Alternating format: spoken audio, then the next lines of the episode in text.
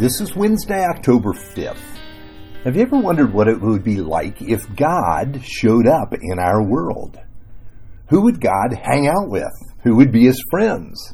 How would God live? There's a powerful scene in the middle of Dostoevsky's book entitled The Brothers Karamazov, and it's called The Grand Inquisitor. You could call it a story within a story. It tells about a day when Jesus appeared in Seville, Spain during the Inquisition. The Inquisition was a time during the 15th century when the Catholic Church sought out and tried heretics considered a danger to society because of their beliefs. In the fictional account, one day Jesus appears and performs a miracle. We see how loving Jesus is and how willing to face danger to save those he loves. The story shows how unlike Jesus the church was at the time. It shows what God would be like if he entered the world at that time. Now, here's our text for today from John chapter 1, verse 14 to 18. The Word became flesh and made his dwelling among us. We have seen his glory, the glory of the one and only Son, who came from the Father, full of grace and truth. John testified concerning him. He cried out, saying, This is the one I spoke about when I said, He who comes after me has surpassed me, because he was before me. Out of his fullness, we have all received grace in place of grace already given. For the law was given through Moses, grace and truth came through Jesus Christ. No one has ever seen God, but the one and only Son, who is himself God and is closest in relationship with the Father, has made him known. Now, these words are taken from the prologue of the Gospel of John. The apostle here is laying the groundwork for his entire gospel with the backstory of the life of Jesus. John begins with the Word, the Word that dwells with God and is God.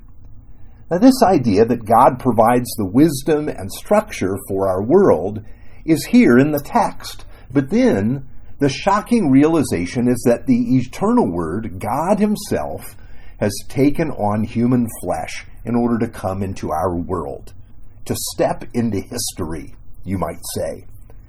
Now, the original text expresses this truth in such a beautiful way just as the Lord dwelled in the tabernacle in the wilderness in a tent made with skins, so God came into our world as a human being. He tented among us in human skin by becoming a human being. In the coming of Jesus, our questions find their answer. How would God live in our world? Who would he gravitate to? Who would he befriend? What would his character, his nature be? Now, of course, there's more than we can work through today, but suffice it to say, we know no other God than this Jesus, who was born of the Virgin Mary. He fully reveals the Father to us. And actually, that's the way he said it I and the Father are one. If you have seen me, you have seen the Father. He gave us the words of God, He showed us the heart of God. What we have heard about God beforehand, we see in fullness in Jesus. The distance between us and God has been completely bridged by Jesus coming into our world. John explained it like this No one has ever seen God, but the one and only Son, who is himself God and is in closest relationship with the Father, has made him known. Now, as to the mission of God, Jesus came for the sake of that mission and his life reveals to us the nature and purpose of the mission of God. Well, how would you we explain that? Well, first Jesus comes to be God with us.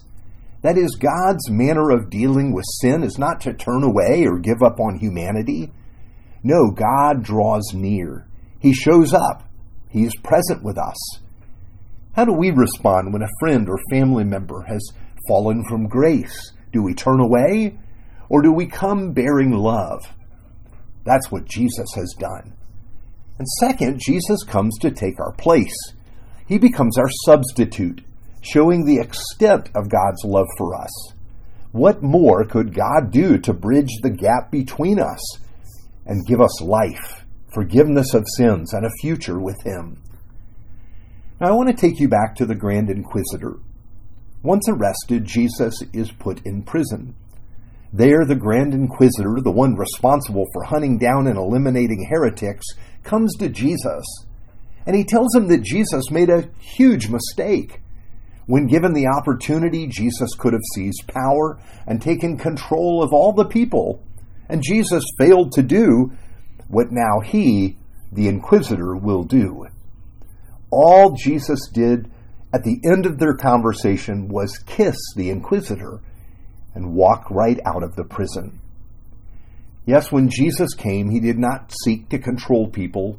He did nothing to seize power. Instead, instead, he laid down power and his life as well. And Jesus did this to complete the mission. And in the process, he's taught us about unconditional and sacrificial love. And it is this mission into which he invites us. He invites us to join him, to love others the way he has loved us. Let's pray. Father God, we strain to understand how you could love us as you do. Empower us by your Spirit as we take up the mission that Jesus has given us. For in your name we pray. Amen.